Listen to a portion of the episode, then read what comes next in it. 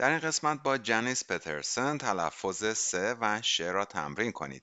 این مینی پادها راهی آسان و سرگرم کننده برای بهبود تلفظ شماست. سیشل سیش سیشل سیشل باید سیشل She sells. She. Sh- Hello, I'm Janice Peterson, and you might recognise me from S B S World News. Speaking clearly is an extremely important part of my job. Some people have even said I've become a queen of pronunciation. Pronunciation is about speaking clearly and making the correct sounds so that you can be more easily understood by others. It's not about changing your accent.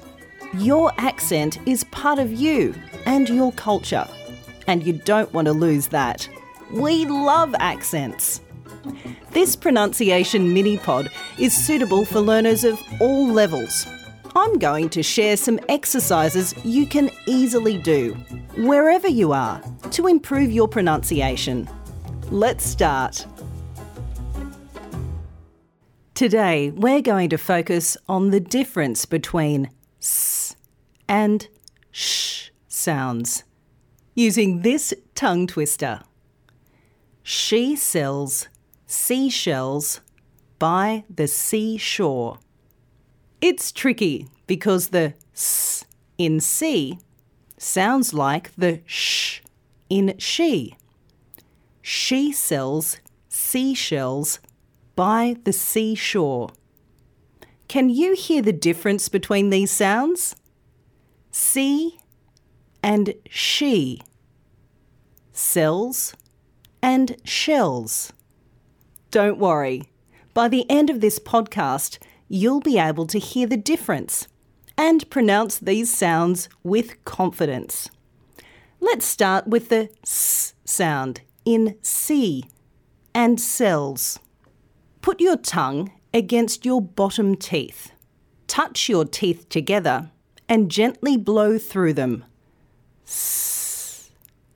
Can you imagine the sound that a snake makes when it hisses? S. Now, listen to that sound in these words. See. Sells. Okay, now listen to how I say the sh sound in she and shells. You can make this sound by rounding your mouth, putting your tongue down and leaving your mouth slightly open. Shh. You can imagine the sound you use if you want someone to be quiet. Shh. Now, listen to that sound in these words and repeat after me. She. Shells. Here are some more examples. See if you can hear the difference. Sip. Ship. Seat.